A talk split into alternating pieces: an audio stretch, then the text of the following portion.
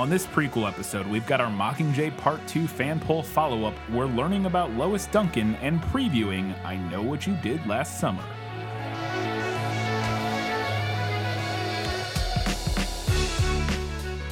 Hello and welcome back to This Film is Like the podcast where we talk about movies that are based on books. We have a very lengthy prequel episode with lots to discuss, so we're just going to get right in to our patron shoutouts. We have one new patron this week coming in at the Academy Award winning level, Paul.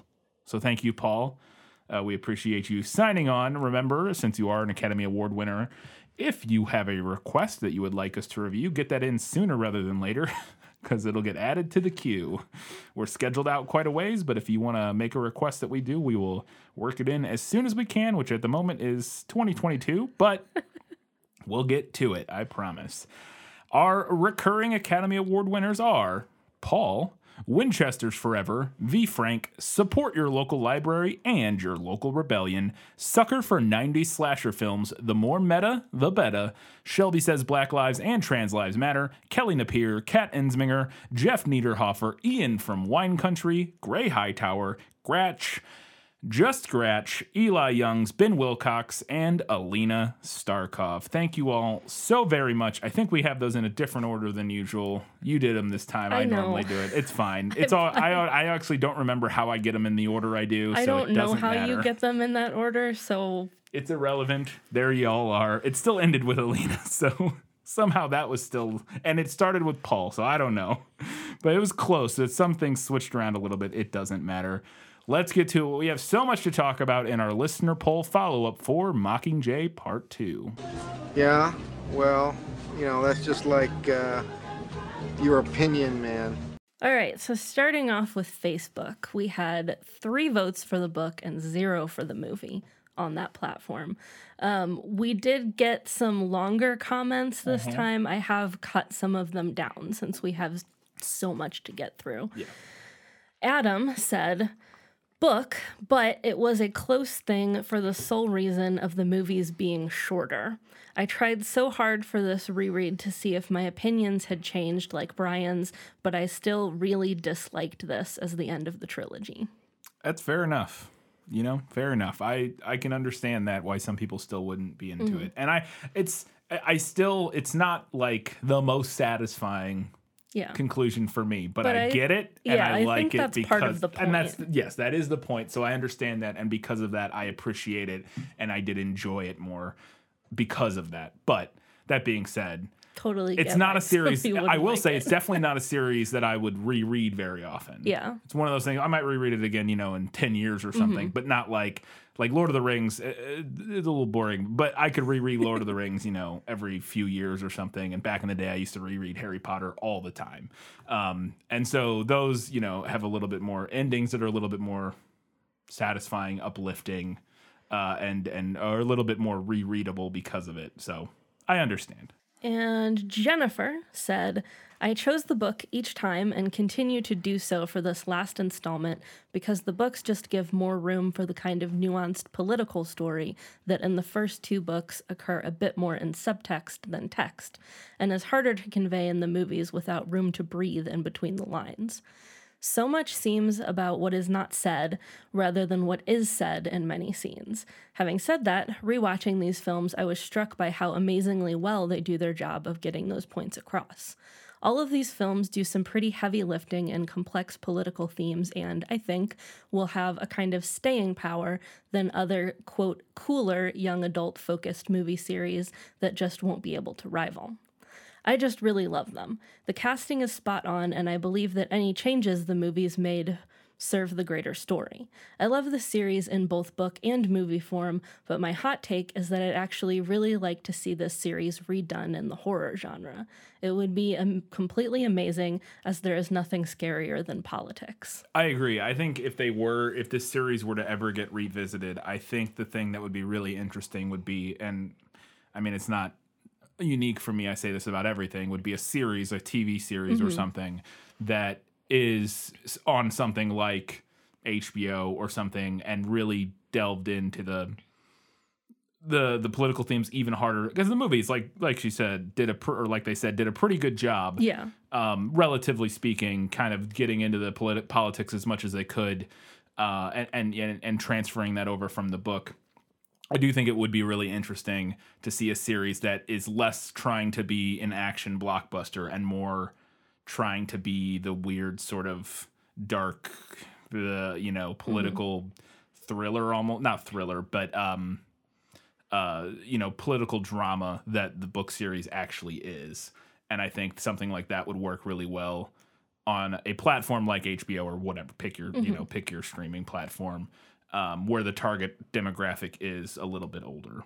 Yeah. and I think it would work too. You could do it, you know, in say five years from now or something like that, when or, or ten years from now, when the audience that read the books when they came out are older, which they already are. Like I, you know, Right. but even a little bit older, like Yeah. in that prime demographic. Right. for- Well, and, and I mean, and even when they when they were coming out, we were a, a little bit older. Than, yes, like, we were. Like I said, I read them when I was like demographic, so, twenty or yeah. something like that. So it wasn't. I wasn't like a, a you know. We a, were we were no preteen or longer teens. No, but um, but yeah. So I think uh, the target demo would be in the right age range for a more mature adaptation Yeah. For yes, uh, a revisit that delves into some of the darker elements of this series Mm-hmm. a little more fully. Yep. I think is well deserved. Yeah.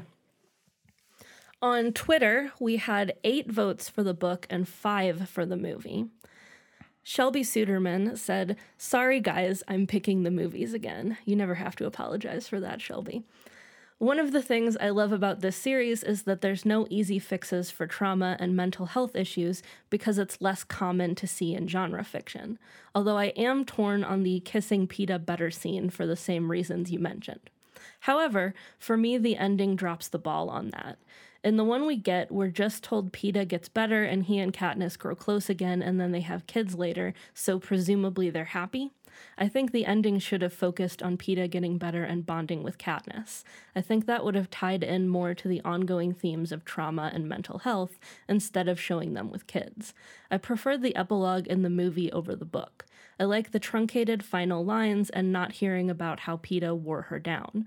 We only ever hear about Katniss not wanting kids once in the movies, whereas the books go into it more, so it feels like less of a change in the movie.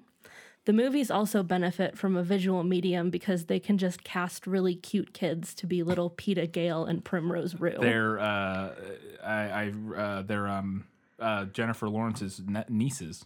Oh, Nep- really? Niece and nephew. Yeah, they're related to her. Yeah, they're like her niece That's and nephew. funny. Yeah. There isn't as much of an A-spec reading in this final installment, but I agree that after three books of Katniss reading as A-spec, adding in a line in the in the final paragraph about her having sex can potentially read iffy. As with her having kids in the epilogue, her having sex at that last moment could potentially read as her being fixed by loving Peeta enough. Mm-hmm. Kelly Napier said, I went with the movie. I think I've commented on this before with y'all, but I have a hard time reading battle scenes. When a book is trying to follow everything that's happening in a battle while also illustrating the chaotic nature of war, I just get lost in that chaos. Yeah, and it's our it's tough uh, with in in any circumstances, and and as we discussed, Suzanne Collins isn't particularly good at it, Mm. um, at least in my opinion, uh, compared to some other authors, and so it's even more. It's even Yeah. a little bit more And difficult. honestly, I always have a hard time reading action scenes just in general. Yes, I- like I said, in I have general, a hard time yeah. orienting myself mm-hmm. for an action scene, so I totally get that. yeah, in general, it's difficult, but it's yeah. And April Admansky said, In the book, when Finnick dies, Katniss becomes psychic for a few seconds. I found this extremely stupid and confusing. Please discuss. Okay, I do not recall Okay, this. so I What is found this, this about? because I I saw did this not tweet recall or this saw her post this, and I was like, I gotta look this up because I don't remember Okay. what this is. Um, all right, so uh, Finnick dies, and then the text reads It's as if I'm Finnick, watching images of my life flash by. The mast of a boat, a silver parachute, Mags laughing, a pink sky, Beetee's trident, Annie in her wedding dress, waves breaking over rocks. Then it's over. Okay. So I I get what April's saying. I think what we're going for in that moment is and I, I'm sure April understands this and is being a little bit tongue in cheek, but um, I, Uh, I think it is. I think we're definitely just going for sort of, um, you know, uh, capture hitting those moments that Katniss recalls. These sort of like uh, light, uh, what's the what's um, flashbulb moments from her experience with Finnick. I will say that the first one is makes it a little weird because she's talking about like the mast of a boat and sort of she's sort of I guess imagining that I- memory. It's a bit of an memory- odd moment. I totally didn't notice it on first read. I remember Um, that now when you read it. I was like, oh yeah, I remember reading that, but I didn't put I it think it, together. it as- is a little bit odd that it's posited as though she is like flashing through Finnick's life for him. Yeah, I think is what makes it a little bit odd. I, I don't. Yeah, I, I I think I get what she's going, what Collins is going for there, um, because I do understand that that moment of um, when you lose someone. And I mean, obviously, this is a very immediate to the loss, but like, regardless, in any situation where you lose someone, sort of having that almost that that flash like that um whatever it's called you know like when uh, watching your life flash before your eyes like seeing his life flash before her eyes um and most of those events were things she was Yeah, a part of, of, and were. like experienced in that sort of thing obviously a couple of moments were a little you know didn't add up in that same way but I, I still think it would be something that she could sort of imagine and so i think it's it's sort of to strike to get across to the reader the the the, uh, the the scope of the loss and sort of encapsulate his life in a way quickly to remind us of who he was and what we're losing and all that sort of stuff. Um, but I do uh, understand. I do get that it comes. Ac- it reads a little strange. It's a bit of an odd moment. yeah. On Instagram, we had 11 votes for the book and six for the movie. Them Cultured Vultures said, It's the book for me. I was really pleased that Collins stuck the landing and didn't shy away from the messy nature of real conflict. The movie is a good adaptation, however, and I think that Josh Hutcherson deserves a mention for his best performance in these movies, maybe in his career so far. Question mark. I don't. I, I actually I'm- don't I'm know not if I've familiar seen enough with Hutcherson his in career to anything say other that. than. I'm trying to think if I've seen him in anything other than the Hunger Games movies, and I know he's been in stuff, but I don't Yeah. know if I've seen anything that he's been in. Probably, but I can't recall it. I agree with Katie that it's super weird that Katniss ends up having children, and that for many, the best parenting choice is to not become a parent at all. P.S. I just finished The Ballad of Songbirds and Snakes. I liked it, but once again, I think the studios will have a challenge to make it into a summer teen blockbuster. Interesting. Yeah, I think I wouldn't be surprised. I mean, it I'm would surprise me if it was like- somehow like a good, fun Yeah. summer, block, especially because Snow Yeah. is the main He's the character. villain, I, you know, and I- yeah. I can't see that being like a fun. I, there's no way that doesn't end t- ter- like tragic. You know, Yeah. like we're seeing the backstory that created the villain. I assume is what the point is, and sort of kind of explaining, you know, where he came from and why he's him. You Um, know- and so I, I have not seen the new Cruella movie. yeah, But I feel like something like that could potentially kind of be a flop in the same way. Not that that movie was necessarily a flop. I think it. I heard so many mixed well, reviews on that where some people really liked it. Like, You know, some people that I uh, whose opinion I, I respect and, and enjoy on movies really liked it, and other people were like, "It's Yeah, terrible." and a I think it will so definitely be divisive in a Yes, I think similar way. be divisive yeah. in a similar way. Yeah. And having read the series, I just want to say again that I'm still really disappointed that she chose to write a prequel book for Snow and not Plutarch. Yeah. And we'll die on that hill. Yes, I, I absolutely agree with that. Enchanted Rose Costumes said, Going to have to say movie. Overall, I kinda hate how the series ended. Killing Prim felt like it defeated the entire reason Katniss entered the games. Yes, I realize many people lose someone during a war, but I was still pretty upset. I'm glad she picked Peeta instead of Gale. Also, Finnick deserved better. I felt the movie had better pacing versus the book nearing the end. The description of the monster hybrids in the book was better and more traumatizing than the movie. Truthfully, I am kind of torn actually. They both had good parts, but I only read the book once while I have watched the movie several times. Yeah. So speaking of the the the hybrid monsters from the sewer, uh, I found an article showing the guy the the concept artist who created them for the Mm-hmm. movie had a bunch of concept art and some of the versions, the earlier versions did look much more like the lizardy Yeah. versions Yeah. from the books. Um, but I think, and so it looks, and it also looked like to me from some of the behind the stuff, scene stuff I watched that they were entirely CG. Which, if that's the case, very impressive because I legitimately thought there were several moments that those were like creature makeups, which maybe they were, and maybe I just didn't see that part. But it looked, or you know, the little two minute behind the scenes thing didn't go into that, and they were just talking about the CG part. But in the behind the scenes clips, they were showing, you know, these it's all these like stunt actors wearing like you know the ping pong ball suit Yeah, kind of things yeah. running down the hallway that they mapped the the creatures onto. And I think a big part of why they made them a little more humanoid is for uh, because they had humans playing them Right. and so having them run on two legs just was easier to Right. then map onto you know than having them Yeah. like try to crawl and flail around on but if four you legs. yeah if you can go find I, I just googled like uh you know mockingjay uh mutation whatever something Mm-hmm. and, and was able to find like a little behind the scenes video uh and and an article that had the artwork of some of the previous iterations of it I do love behind the scenes stuff where they're wearing the ping pong ball suits. Yeah. It's all, it's never not funny. Yeah, and this one it's particularly funny because they're like waving their arms all around and like you know flailing around like the the mutations and stuff. And I get, I, I like I said, I, I get the the first part of this about how you know killing Prim and just how upsetting it is and all that stuff. Yeah. And, and I mean, and they're aware of this, but you know that's the point. Right. And like, yeah, And I, I don't think we even really talked about it in our episode, but that is one of the other big things that I often see cited for why people didn't like the way Yeah. that the series ended was killing Prim. Yes, and I like I get it. Like I said, Yeah. and I didn't like it either. And but that's again, and and not saying that Enchanted Rose, I sure understands that, that that's the point. I'm just it, and but it, that being said, when you do something like that, and that is the point, you're gonna have people who are just like, cool, I get that that's the point, but I don't like it.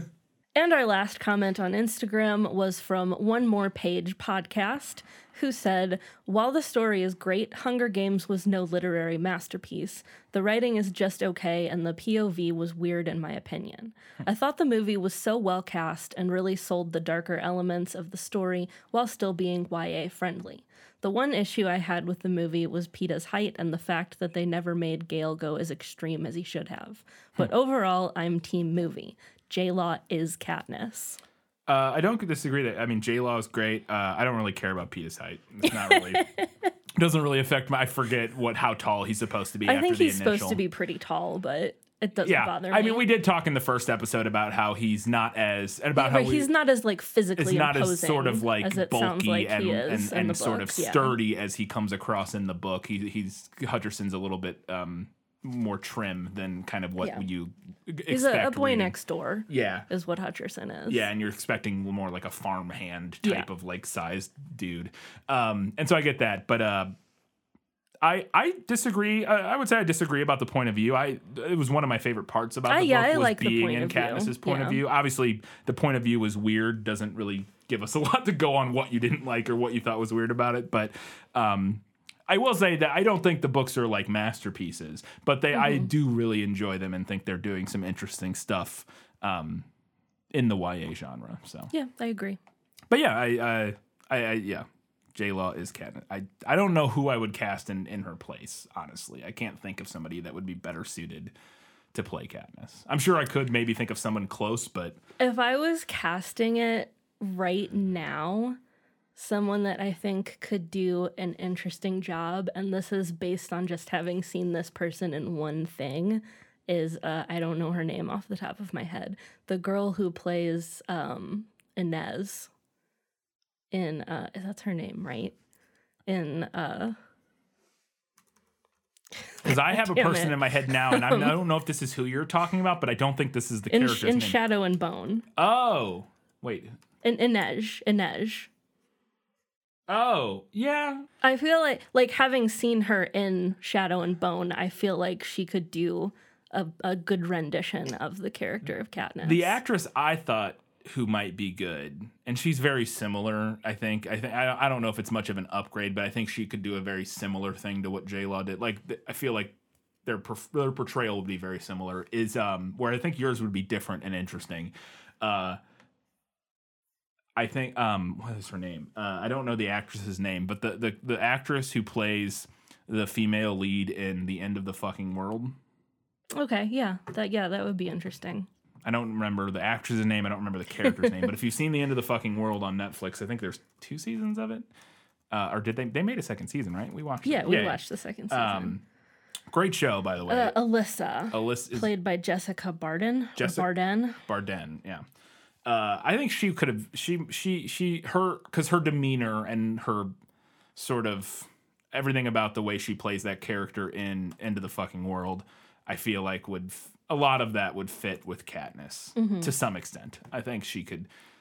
She might not have the physicality that like J- Jennifer Lawrence has, but uh, her her acting and her again her mannerisms and everything about that I think could work. So Um, and just for the record, uh, Inej in Shadow and Bone is played by Amita Suman. Um, yeah. So there we go. Two suggestions. Yeah, two suggestions. But that being said, I don't know if either, either of them would be better than Jennifer Lawrence. She was great. No, not necessarily, but No. I think both would be different and interesting in their own way. Yep. On Patreon, we had four votes for the book, two for the movie, and one person who could not decide. Support your local library and your local rebellion said, I haven't read the books, but I did see all the movies. After listening to y'all's description of the gore and horror of the books, I was very tempted to vote for the books all the way. It conveys how awful Snow's regime is and how horrible even a justifiable war is, far better than the somewhat toned down movies. The movies exist to entertain and make money, so they don't want to make people feel too bad about enjoying watching violence, which is exactly why this series, the first one especially, is the perfect material to adapt into a blockbuster movie. It is an excellent black mirror. We see the darkness and ourselves reflected in it. We relate so easily to the plight of the workers in the district because many of us are workers in our own capitalist dystopia. We put ourselves into massive debt for the privilege of getting a job to pay off our debts. Basically, none of us own houses. We just borrow them from banks in exchange for 30 years of labor. Many of us are indentured servants in all but name, and yet many of us are so steeped in privilege we've gone blind to it. We live in luxury compared to many people around the world. We consume products that result in the exploitation of impoverished people, environmental degradation, truly absurd wealth inequality. It isn't a revelation to anyone watching this movie that we are the citizens of the capital just as much as we are the citizens of the districts. Americans flocked to theaters by the millions and spent over $40 million to watch 400. $400 million to watch a movie about kids fighting to the death in an arena where the clear bad guys of the movie are the people watching kids fight to death in, in an arena. The irony and meta commentary give the first two movies, especially, a huge bonus in my mind. Meanwhile, the books have other advantages in terms of detail and their unflinching look at suffering. Considering both of these factors, I really can't pick one over the other for any installment in this series. Uh, yeah, I agree with a lot of that. I agree with a lot of it. Most of it. Almost all of it. Winchester's Forever said, I have been playing catch up on this summer series, so consider this my vote for the series as a whole as well as for this final installment.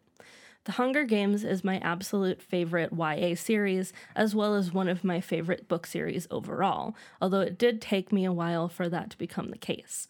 I found myself disappointed by the ending when I first read it, as many others were, but every time I revisit the story, I find myself liking it more and more and understanding it better also. The movies are good, but without the details provided by being told entirely from Katniss's perspective, they never felt like anything more than summaries to me. Mm. Mostly mm-hmm. because without her internal monologue, Katniss just doesn't feel like the same character in the movies.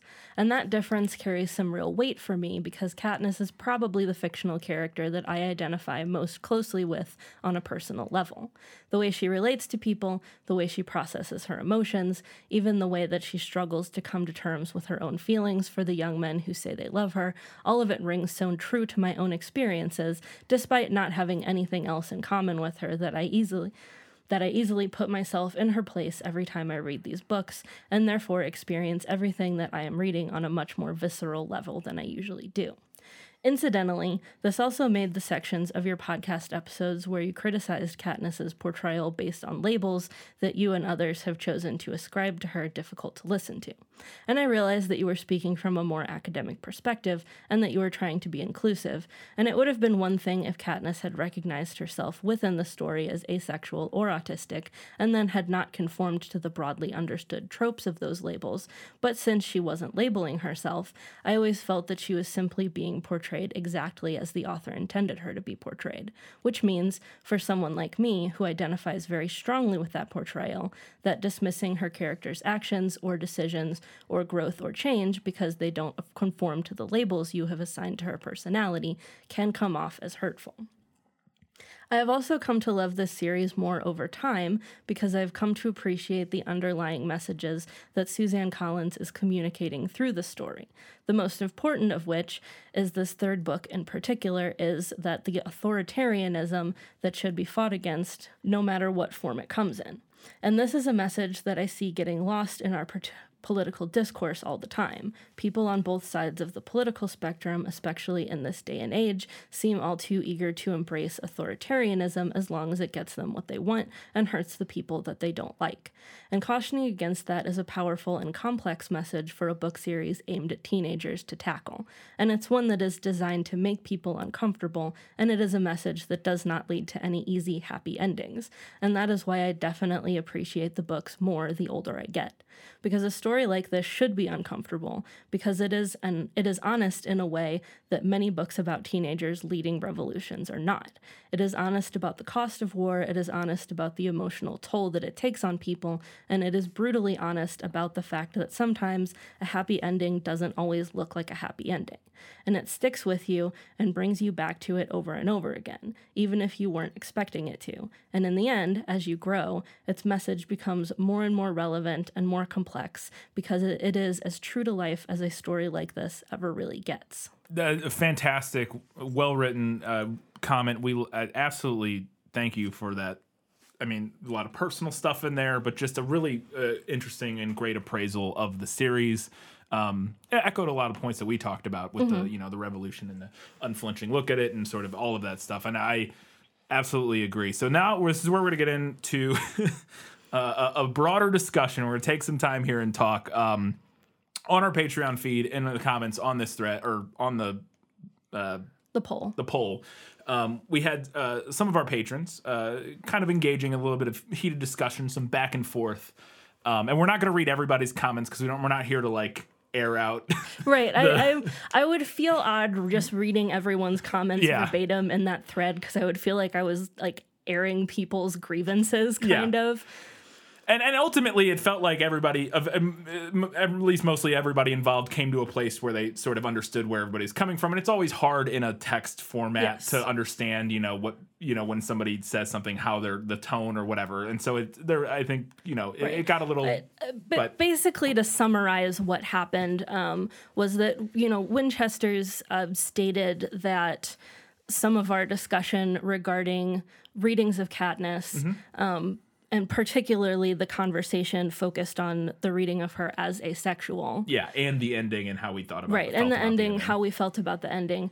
Um, you know, there were a couple other people that commented who um, either both agreed and disagreed yeah. with what Winchester's had to say, and we wanted to speak to that. Yeah, we wanted to speak to that and kind of talk about it, but without getting into like, and again, without like sort of reading everybody's comments, and, and we're just going to kind of talk about it and address some points. So, first of all, we want to start this all by saying that we really appreciate everybody's feedback. We're going to get into some little bit of a heavy discussion here, nothing crazy, but uh, we know everybody that was commenting was doing so in good faith. We appreciate that. We love you all. we really we love that you support us and that you you you have the passion and and the energy and want to you know talk to us about this topic. Um, please know we're also coming at this in good faith, just trying to have an opus, open and honest back and forth. Uh, the nature of this kind of back and forth monologue, where we're not having like an actual face to face conversation where you're talking, then we're responding, that sort of thing, uh, means we occasionally may try to summarize points or characterize comments. Uh, and as a fan of podcasts personally, I know it can be super frustrating, frustrating if it feels like the podcaster you commented to mischaracterizes your point or sort of doesn't accurately sort of um, summarize what you were trying to say and then argues against a, you know a straw man or something. And we're, we're really trying not to do that. We're doing our best here to try to accurately accurately summarize points and respond to them fairly. And we're hoping we can pull that off. We may not. And if so do you know let us know. Um, but we are we are trying to. Um, so first Neither of us are ace. Uh, so, all discussions of asexuality on this show were an attempt on our part to share some perspectives and readings on a character that we personally do not share a lived experience with. We are trying to shed a little bit of a light on a reading of a popular character that general audiences may have never heard of before or considered before, because I know before our rereading this time, the idea and the fact that people read Katniss as Ace was something I never even heard of, considered, thought of, that sort of thing. And we are trying to bring more eyes and ears to an identity and a group of people who often go completely ignored in media and, and, and media analysis specifically. Um, and doing this from an outside perspective almost always leads to us missing things, oversimplifying things, or just outright getting things wrong sometimes. We always want topics like this to be an open dialogue with our listeners so we can get the most relevant and accurate information to our audience and have that back and forth because, again, this we're outsiders in this conversation just trying to sort of talk about it and and mm-hmm. and, and and share information with people uh, so I want to jump in for a minute and talk about labels because it seemed to me in reading the comments on Patreon that labels were a little bit of a sore point. Um, so labels are a mixed bag.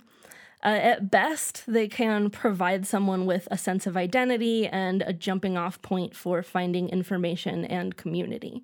At worst, labels can be used to exclude people who don't fit into a set of criteria, a la a no true Scotsman fallacy. One of the tricky things about engaging with this type of identity based media analysis is that there's not really a way to do it without using labels. I wholeheartedly agree that we should have stressed that asexuality is a spectrum more frequently, and that's something that I'm looking forward to doing better with in the future. My concern would be that beating too much around the bush in regard to labels um, is that we may end up leaving behind people who aren't aware of or knowledgeable about these topics. It's a fine line to ride. I want to talk about something specific that Winchester said in their comment. Um, and I'm going to quote that again here, real quick. It would have been one thing if Katniss had recognized herself within the story as asexual or autistic and that had not conformed to the broadly understood tropes of those labels, but since she wasn't labeling herself, I always felt that she was simply being portrayed exactly as the author intended her to be portrayed. Okay, so First off, um, Winchesters, I want you to know that it's not my intention to put words in your mouth here. Um, uh, your comment just reminded me of an issue that I've seen discussed online and aspects of that discussion that I personally find a little bit concerning. So I wanted to touch on that here. I hope I'm not like totally mischaracterizing what you have to say. And I, I hope that you don't mind me using, using that your, as your using that as, as, a, a, sort of jumping as a jumping off point. Off point. Yeah. I totally get wanting a world where characters have explicitly labeled themselves and being able to use that to start a discussion. But I think the bump in the road is that pieces of media, especially popular media and non recent yeah. media, non very recent media, where characters explicitly label themselves, are currently the exception and not the rule, unfortunately. I mean, hell, look at all of Disney's first gay characters who have never explicitly labeled themselves as gay in the actual films. My concern is that if we make that our criteria for engaging with identity based readings of texts, then it's kind of a slippery slope to not discussing identity based readings of texts at all. And that goes especially for identities like asexuality, which are even more poorly represented than some others are. Our original discussion on the ending and how that affects the readings of Katniss as Ace were like considerably longer than what I ended up including in the episode. We talked for at least five or 10 minutes more about that topic and in that discussion, we did touch on some of the topics that these comments are bringing up. But I felt when I was editing the episode that I, I personally was doing a really poor job vocalizing my thoughts, and it didn't come across how I wanted it to, and just felt sort of sloppy. So I ended up cutting a lot of that discussion. And I just want to mention, too, that when you're looking at a story or a character through a specific lens, whether that is an identity based lens or anything else, part of that is acknowledging the moments that don't seem to fit within that specific lens. So our goal was always to state that for us, the ending of the series didn't seem to fit with the lens that we were using. Not that the ending didn't or couldn't work for anyone also reading the character as asexual or for anyone using a different lens altogether. And I that was one of the, some of the main things we did discuss in the parts that I cut out. And I did intend to leave in at least one comment, and I, I, I went back and I couldn't find it. And so I'm thinking maybe I didn't, or maybe I did, and I just couldn't find it. Um, but I did intend to leave in at least one comment that made it clear that under certain readings and interpretations of Katniss as a character, the ending in the book actually works perfectly well, and in fact could be seen as a very satisfying conclusion. And I don't think we really did a good job in uh, making it explicit that different interpretations of Katniss's character and her sexuality lend themselves to vastly differing opinions on how the book ends, and that they are all, for the most part, valid. Um, because obviously, if your interpretation is that you know she's a space alien who from the planet Zordon or whatever. Like there are interpretations that aren't valid. Maybe maybe less valid. Maybe than some less other valid than some other interpretations. interpretations. But that being said, there are lots of very val- valid and, and perfectly reasonable interpretations of Katniss as a character. We did try to point out several times over the course of the series, as Katie mentioned, we didn't probably do a good enough job at this, but in, even in that final episode, we tried to point out that there's no one way or right way or correct way to be ace, and that asexual people exist across a wide spectrum of experiences, preferences, etc. I'd like to think that over the course of our show, people know that we view all expressions expressions of sexuality as existing on a spectrum, that no two people of any label are the same, and that all versions of consenting, healthy sexuality, asexuality are valid and great. And I hope that people know that we feel that way. So, uh, getting into a response to a specific comment that I believe Daryl made on Patreon, um, sort of responding. Respond. This was responding to Winchester's initial comment. That I responding to Winchester's initial comment, I just wanted to touch on a couple points here um, and kind of respond to them. Um, and I'm quoting here. Quote, while it may have been an attempt at an academic discussion, I think it failed in that regard because it didn't even acknowledge the possibility that other interpretations, and there are several, were even possible. So I'm going to come out swinging a little bit on this comment. I don't want you to take it personally. I just gotta I gotta gotta come out a little bit on this one. Uh, other interpretations are always possible, and I find it a little bit hard to believe that if you've listened to our show for any length of time, that you wouldn't think that we don't believe this or that this isn't a big part of the way that we analyze media. Anytime we voice an opinion about or give an interpretation of a text or a movie or anything, please know we are merely giving our feelings our interpretations of said text or media. We're some of those dreaded postmodernists that the right have been warning about for decades. Everything is up for interpretation, and there are infinite reasonable interpretations or readings of any given text or piece of media. We may occasionally argue fervently in favor of one specific interpretation that we think fits the story, but please, please never read that as us declaring that it is the definitive interpretation. Also, this was slightly addressed in some of the discussion that I cut out, which obviously doesn't help here, but we did talk for quite a while about how this ending could totally work for different interpretations of Katniss's character. Like I said, I ended up cutting a lot of that. That being said, the main reason we made the point we did in the, in the episode was to present an idea that I've seen discussed in ace circles online, where it can be very disappointing or unsatisfying for a character that people view as coded as ace to not be considered, quote, complete or fixed or better, uh, or have a happy ending until they end up having sex with a partner. If this experience is different from your own and you find a lot to identify with Katniss and love the ending from the book, that's super awesome. Again, please don't take our uh, discussion as an invalidation of your lived experience or your interpretation of this series. Uh, another quote here uh, that I wanted to respond to. Um, quote, but the biggest problem I had was that even if the ACE interpretation was 100% correct, the discussion didn't take into account that ACE is a spectrum and people of all identities make relationship decisions for all kind of reasons. Of course, there's nothing wrong with not liking character decisions, but to assign to the author the worst motivation based on your own non textual interpretation of their work is a big yikes. End quote. So, again, I just want to reiterate and stress that we absolutely understand that ace people exist all along a spectrum, said as much in that episode and across all of the episodes at different times.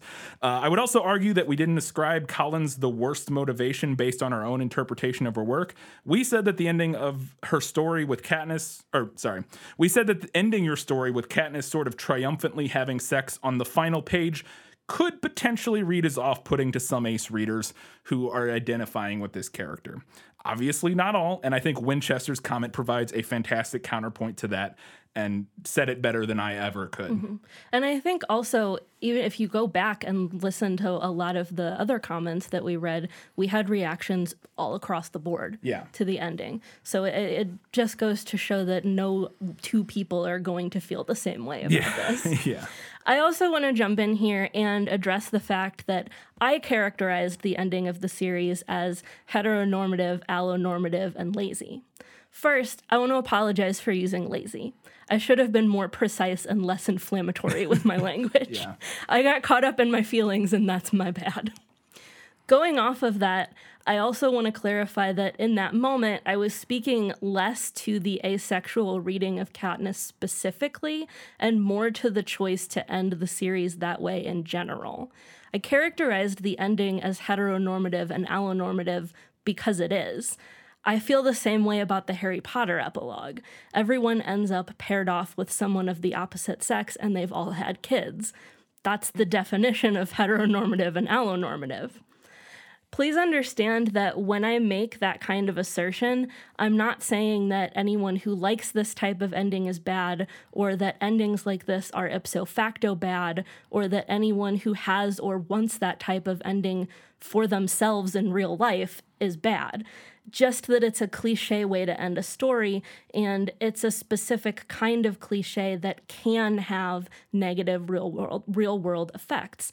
Because always defining a successful or happy ending as getting married and having kids leaves a lot of people out in the cold. Yeah, and obviously you can tell your story that way, and it can be a good story. And I and and and again to reiterate, we liked the ending of these books overall. Yeah. And and and even still, even though we you know the discussions we had about the epilogue and the way this story ends, I actually still like this ending. I think that. It's maybe a little bit iffy for some people. It could be iffy for some people because of some of the stuff we discussed over the entire series. And I just wanted to kind of bring that up and mention it. Um, but I actually like the ending um, because uh, again, I'm not Ace. I when I read Katniss, I don't I don't necessarily read her personally as Ace. I see the reading, I get it, um, but I identify with her in a very different way than I than I think an Ace person would, or or I. I, again, I just said an ace person as if that's like a singular type of person, and obviously it's not. Right. Um, but that's also just the way that people talk. Right. Yes. That's, yeah.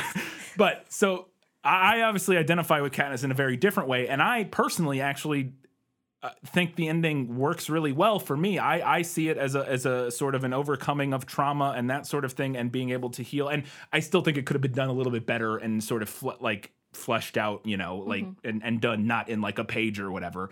Um, but I actually find the ending fairly satisfying if I'm looking at it purely from like my perspective. Like for me, it works. Like I don't have a problem with it. Um, we were just trying to bring up one other perspective that may not like Right. that ending kind of thing. Right. And, you know, part of the reason that we wanted to talk about this specific reading of Katniss as being asexual is because it is a fairly common reading of this text, Yeah. at least in online circles. Yeah. Um, but it is also a reading that general audiences might not be aware of. Yeah. And we always like to bring that kind of thing to fresh ears. Yeah. Uh, our goal with the show a lot of times is to sort of be. I mean, I hope I'm not sort of ruining how the sausage is made, but a, a, little bit. Our goal is to sort of be a a gateway to maybe some progressive reading, some more um, l- progressive leftist ideas, and and and it, and uh, readings on media, on books, on movies, in a way that uh, accessible for people who aren't necessarily like part of that culture already, but people who are already, you know, part of super progressive leftist spheres, that sort of thing, can still enjoy it and get something out of it. Um, and it's kind of the goal. I'm saying this here now at the end only because I think anybody who wouldn't be uh, receptive to me saying this has probably already stopped listening like 30 minutes ago. but um, that is at least a part of what we're trying to do with the podcast is um, you know obviously we think that the politics we hold and, and the opinions we have are generally speaking good um, or else we wouldn't hold them. Uh, and so you know we try to bring uh, sort of put use that again that sort of progressive feminist leftist um, pick your progressive title lens on the media we we look at because that's how we look at media because that's both of our political opinions um, and our worldviews, and then trying to distill that in a way that listeners who maybe aren't already part of that can at least dip their toes in Yeah, and get a feel to make for it accessible. make it a little bit accessible and because of that i think by nature it ends up being not complete obviously Mm-hmm. and and and will always kind of end up leaving a few people sort of caught in the Uh, wanting more. wanting more yeah yeah so my last note on this whole thing is more of a general note about our show I, the last part i didn't write down this part i did write down so um, this last note is, a, is more of a general note about our show or my second general note about our show uh, we do our best to always be deferential to opposing ideas other interpretations different readings etc we're just two not particularly brilliant people sitting in a studio discussing movies and books. We are very, very aware of our limited perspective and understanding on many topics. We try to acknowledge other viewpoints and interpretations of the media we analyze, but there is a fine line between being deferential and humble in your analysis and just not analyzing the media at all. And that's something we actually struggle with a whole lot. We want to provide thought provoking and colorful analysis of stories but we can only do that from our own perspectives, which obviously leaves some people out, which we understand can suck and be really, really, really frustrating. We appreciate the feedback. It's one of our favorite things about doing these prequel episodes and about doing the show in general is getting alternative readings and different perspectives that we miss in the movies and the books that we talk about. So please keep responding with your takes and we'll keep talking about them and doing our very best to give our listeners a diversity of perspectives. All right, so now that we've chased away anyone who doesn't like politics in their podcasts, Yeah. I feel like we've thoroughly chased all of them away now. Yes. All right, so let's go ahead and see what the final vote count was. What won, Katie?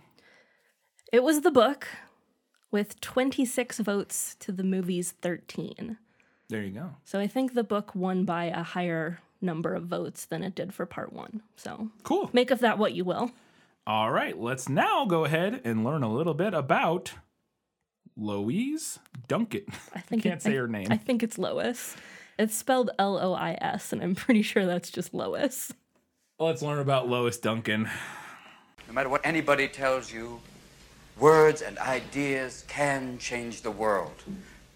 Lois Duncan Steinmetz was an American writer, novelist, poet, and journalist. Best known for her young adult novels, she has been credited by historians as a pioneering figure in the development of young adult fiction, particularly in the genres of horror, thriller, and suspense.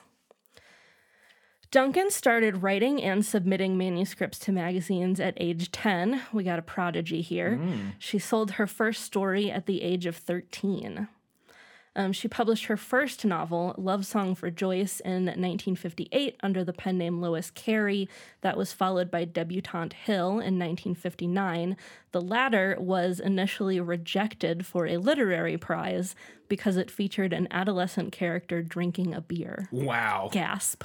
Uh, influenced by her own interest in the supernatural and speculative fiction, Duncan wrote various suspense and horror novels aimed at teenagers. Aside from I Know What You Did Last Summer, some of her other titles include Down a Dark Hall, Summer of Fear, Killing Mr. Griffin, and Stranger with My Face. I don't know if any of those have been adapted because I don't. Summer of Fear has, and Killing Mr. Griffin okay, I was about to say Summer of Fear was the only one that sounded remotely familiar. Yeah.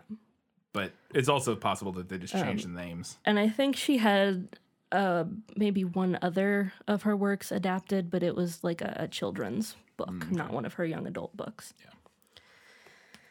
In 1989, the youngest of Duncan's children, Kaitlyn, was murdered in Albuquerque, New Mexico. I know. Um, in 1992, uh, Duncan published Who Killed My Daughter, uh, which was a nonfiction account of her daughter's unsolved murder. Duncan said that her dream was to write a sequel to Who Killed My Daughter to give our family's true life horror story a closure. Of course, for that to be possible, Kate's murder must be solved. Duncan also founded a research center to help investigate cold cases, which later became the nonprofit Rescue Center for Victims of Violent Deaths. After Kate's death, Duncan began writing children's picture books, saying that she could no longer write about young women in life threatening situations. Um, and ac- according to what I could find, that case does remain unsolved, unfortunately. I can imagine being like, no, I'm, I'm Yeah, no I'm just gonna write something different. Was, I can't imagine writing, yeah, uh, you know, No, uh, not like after something like that happened. After, yeah, I can't imagine. Um, on June 15th, 2016, at the age of 82, Duncan died in her home in Florida of undisclosed causes. So, Lois Duncan, as I said, is credited by many critics and journalists as a pioneering figure of young adult fiction, particularly the teen suspense and horror genres, and has been dubbed the Queen of Teen Thrillers. As noted by Emily Langer of the Washington Post, Duncan often plucked her characters from normalcy and placed them in extraordinary, often dark circumstances. In 1992, Duncan won the ALA Margaret A. Edwards Award, which recognizes one writer and a particular body of work for significant and lasting contribution to young adult literature.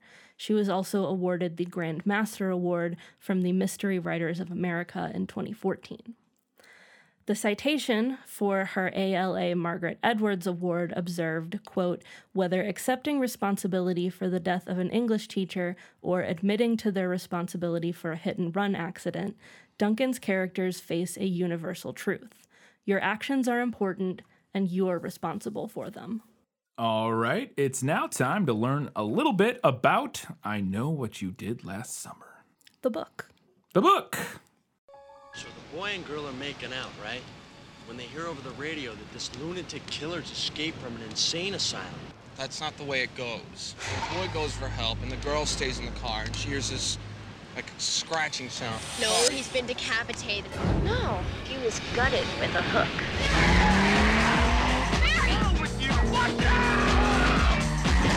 Oh he's dead. We can't just leave him here. Oh, tell me, little Miss Prelaw, what's the charge for manslaughter? We make a pact. Right here and now we take the to grave. I Know What You Did Last Summer is a 1973 suspense novel by American author Lois Duncan. Duncan got the idea for the book while she was making dinner, and her daughter Kerry was having a conversation with her friend in the kitchen. Kerry told her friend about a boy that interested her, and her friend was considering what to wear on her upcoming date. The two eventually realized that they were talking about the same boy. Hmm. I haven't finished the book yet, so I don't know. Yeah, how this say, how relates that to the story. I know very little about Yeah. it, but Duncan later read a story about a hit and run in the newspaper, which led her to incorporate one into the novel. I do know how that relates. yeah, that part, that's the only part I know is about the story. That's literally the only thing I know. Um, in October of 2010, uh, publisher Little Brown reissued the novel in paperback with updates to modernize some of the content. In the revised edition, Duncan gave her characters cell phones and updated some of the characters' clothing choices. The war that Collingsworth had fought in was changed from the Vietnam War to the Iraq War. Um, so the the hard the paper copy that I have of this is the 1973 edition. I bought it used online Yeah, it's got a cool cover. but uh, I think it was Jedi Ann um, posted on Instagram and tagged us in it that they had made changes to it in 2010, which I didn't know at that time. Um, so I went and looked on Libby and I got a newer edition. The ebook Oh, is this 2010 edition. So I've been like looking and seeing, what like what the, what the got what got changed um, in regard like particularly in regard to their clothing choices because that's Yeah. easy to look for. So it, it's interesting. Yeah, as adding cell phones is very interesting because that changes Yeah, so it much. changes a lot. I feel I mean, that's like. a that's a there's a it's a very common meme online about how so many episodes of like old TV shows and stuff are just instantly solved. Like the the the main you know Mm-hmm. like conflict in an old episode of like Seinfeld or pick whatever TV show is just instantly solved if the characters have cell phones. Yeah. it's it's so that it's yeah it's interesting. A reviewer from Kirkus Reviews uh, felt that the characters Barry and Helen are, quote, so vacuous that one hardly cares whether they get murdered or not. They stated that despite this, the, um, quote, madman murderer is cleverly concealed among a bevy of red herrings, and as he zeroes in for his revenge, this turns into a high velocity chiller with a double identity twist. Wow. Jennifer Moody writes in the Times literary supplement that, quote, the mystery of who is responsible for the letters, the threats, and the violence is handled with skill and panache. A complete review is M.A. Orthofer felt a little differently. Uh, they gave the story a B minus rating, stating that it was a reasonably suspenseful, guilt ridden thriller, but that the writing and some of the plotting is very, very basic. So mixed reviews, which is the bit, same yeah. thing that the movie got. so let's go ahead and talk about I Know What You Did Last Summer, the film. For the last year, four friends have kept a secret, Are you on drugs? No. Well, then what is wrong? I've had a rough year. but not all secrets stay buried. Somebody sent this to me. Oh my god. Someone knows. I know what you did last summer. Ooh. What they thought would be a new beginning Toast to us. is becoming a dead end. Somebody tried to kill you last night. We have to go to the police. If he wanted me dead, he could have done it. And the mistake they made It was an accident. There was no accident. It was murder. What if he's still alive? Hey! What are you doing here? is coming back to haunt them. Oh my gosh. I Know What You Did Last Summer is a 1997 film directed by Jim Gillespie, known for Joyride, I See You, spelled E Y E, like you're like your eyeball, I See You, uh, and Billionaire Ransom, uh, and written by Kevin Williamson, who wrote Scream, Scream 2, The Vampire Diaries, Dawson's Creek, and uh, a series with Kevin Bacon, um, the, the the Knowing or something like that. Uh, that is a resume that makes sense for this movie. and well, it'll make even more sense here in a second when I tell you a little bit more. Um, but yes, no, it makes perfect sense.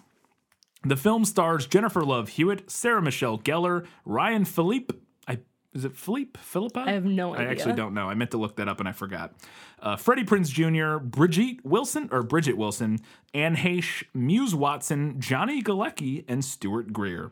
The film has a score of 44% on Rotten Tomatoes, 52% on Metacritic, and a 5.7 out of 10 on IMDb. I had no idea this was like so middlingly. Very reviewed. middling. It's actually less, uh, like, uh, worse reviewed than I thought. Yeah. I, I thought it was be more in the like 60s and like the 6 out of 10 on IMDb, 7 out of 10 on IMDb. Maybe like, I guess 5.7 is not terrible on IMDb because I would have put it like in the low sixes probably if you would have Mm-hmm. like asked me. But um, so it's not that far off from what I expected. But I've never seen it, so who knows?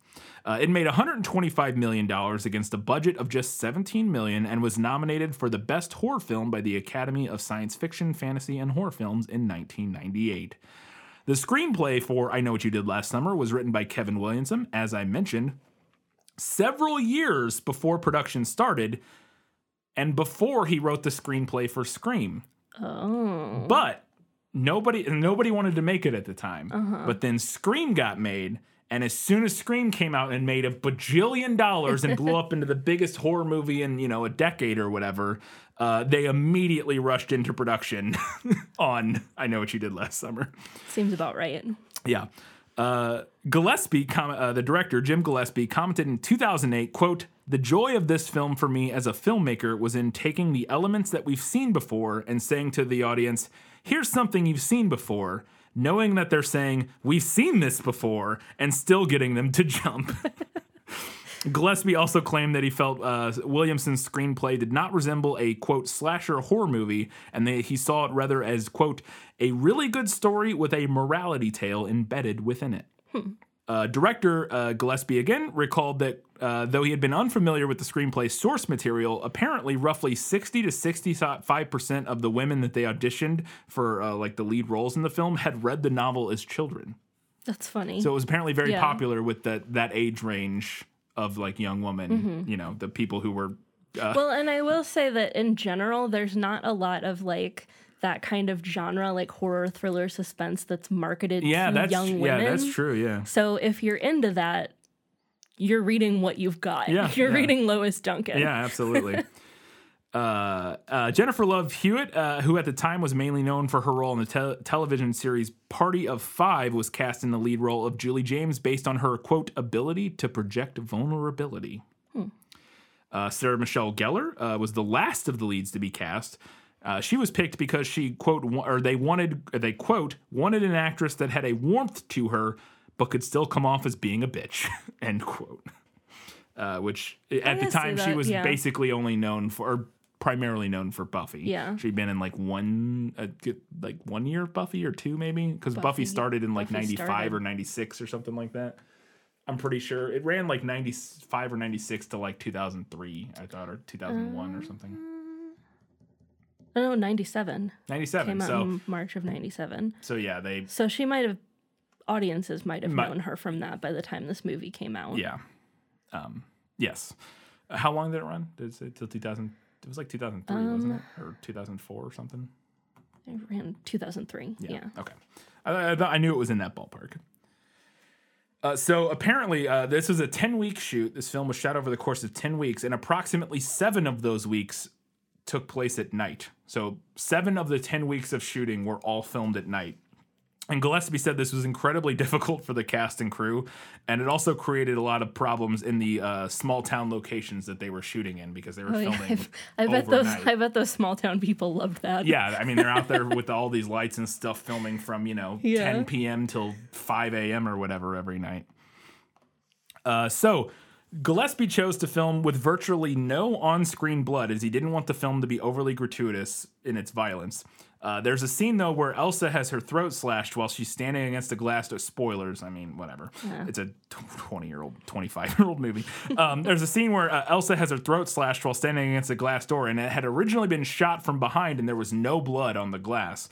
However, when they got to um, like the post production process, uh, producer Feig, and that might be Kevin. I don't know. I didn't look at which Feig that is. No, Hmm. he's Feige. I don't know. Yeah, it's not. It's different Feig, I think, because he has an e on the end. The the the the the other big producer Feige. He has. I, an E I don't know who you're I know. talking about. Uh, Kevin Feige. He's the Marvel guy, isn't he? oh, okay. Isn't I'll take the- your word for it. I don't know off the top of my head. Kevin Feige. Yeah, he's the president of Marvel Studios, but he has an E at the end of his name. Okay. So this producer is just F E I G, and I didn't look up who it was because I didn't care. Um, but he worried, uh, or she, they worried that the scene appeared quote medically impossible. And so they ended up reshooting the scene after principal photography had ended uh, with a visual effect of blood splattering against the glass. Hmm. So they originally It were does like, seem unlikely that there wouldn't be. I mean, if slash somebody's throat against a window, you're going to see some blood. Yeah. Uh, so Freddie Prinze Jr. and Sarah Michelle Sarah Michelle Gellar, this is really interesting, only speak to each other twice over the course of the entire film. Once at like the 10 minute mark and once at like the hour mark or something like that. But despite this, uh, this is the set where they actually met, became friends, and ultimately fell in love and got married. They're Cute. still married to this day. Adorable. Uh, so the group Hashtag couple goals. Hashtag couple goals. Uh, so the group goes to a, a Dawson's Beach in the film, and this is a reference to uh, Dawson's Creek, which I forgot to mention. This Kevin Williamson also wrote on. Uh, and finally, Richard Harrington. Uh, uh, talking about some reviews now. Richard Harrington compared the film uh, favorably to Scream, saying, "quote It's a smart, sharply drawn genre film with a moral center and a solid cast of young actors to hold it." Variety's Derek Elley, Elley was also enthusiastic, calling it, quote, a polished genre piece with superior fright elements that should perform at better than average theatrical levels. Boy, talk about like some riveting prose there. Um, and finally, because I have to, Roger Ebert gave the film one out of four stars and wrote, quote, the best shot in this film is the first one, not a good sign. End quote. Also, this film is included on Robert Roger Ebert's most hated list. That kind of makes me want to like this. Yeah, movie. right. right. Oh boy. So yeah, there we go. Katie, where can the good folks watch this film? Well, as always, you can check with your local library. I feel like a pretty good chance they'll have a copy of this. Or if you still have a local video rental store, check with them. Otherwise, you can stream it with a subscription through Hulu, Paramount Plus, Paramount Plus through Prime, Epix, Epix through Prime, DirecTV, and Spectrum. Or you can rent it for around three to four dollars on Vudu, Apple TV, Amazon, YouTube, Redbox, DirecTV, or AMC Theaters on Demand. There you go. I'm looking forward to this because it's a movie I've never seen. Mhm. It's one of those like sort of is you know it's not a classic by any stretch. It's not, but like 97, I would have been like said eight Yeah. or so. And I like remember people talking yeah, about it. I remember people talking about so it. it, but I've never seen it, so it's something that looms like Yeah. kind of large in like the mythos of my Yeah. childhood And and, when things this- I wasn't allowed to see. and it's also one of those things that came out that I saw in movie stores all the time because it, it came, you know, it came out on VHS or whatever, it, or it, maybe even DVD at that point, probably VHS. Um, you know, in what '98 or something Mhm. like that. So I was 10 years old, right in peak, like going to the movie store, renting videos, you know, looking at all the covers and all that sort of stuff at Blockbuster and Hollywood Video or whatever. Um, and so it's definitely a cover I've seen a ton, and definitely a movie that you know people and it was been spoofed a bunch in like Mhm. uh, scary movies and all that sort of stuff. Um, it's definitely a, a sort of a, a big part of horror movie sort of pop culture in that late 90s early 2000s Yeah. and, and the cast i mean it's got like a who's who of like Right. heartthrobs from that era. So it's it's definitely uh, i'm definitely looking forward to seeing seeing what uh what what what the movie has in store. I think it's going to be a lot of fun. Oh, and real quick, uh, before I forget to mention this, because I forgot to put it in our notes, this is a Academy Award winner patron request from Gray Hightower. There you go. Thank you, Gray. Uh, this should be a lot of fun. It'll, it's a good kickoff into the, the spooky season too. Yes, it We're is, not yeah. quite to the Halloween, you know, the spooky season, but we're right on the cusp. Mhm. And this, this is And a- we we are we do have like several spooky things Yes, coming up because do. we, had a lot of like spooky uh, patron requests, so I'm working a lot of those into this season. there you go. So get ready for spooky season, and we're we're getting into our first one with I know what you did last summer, and we'll be talking about it in one week's time. Until that time, guys, gals, non-binary pals, everybody else, Keep reading books keep watching movies and, keep, being awesome.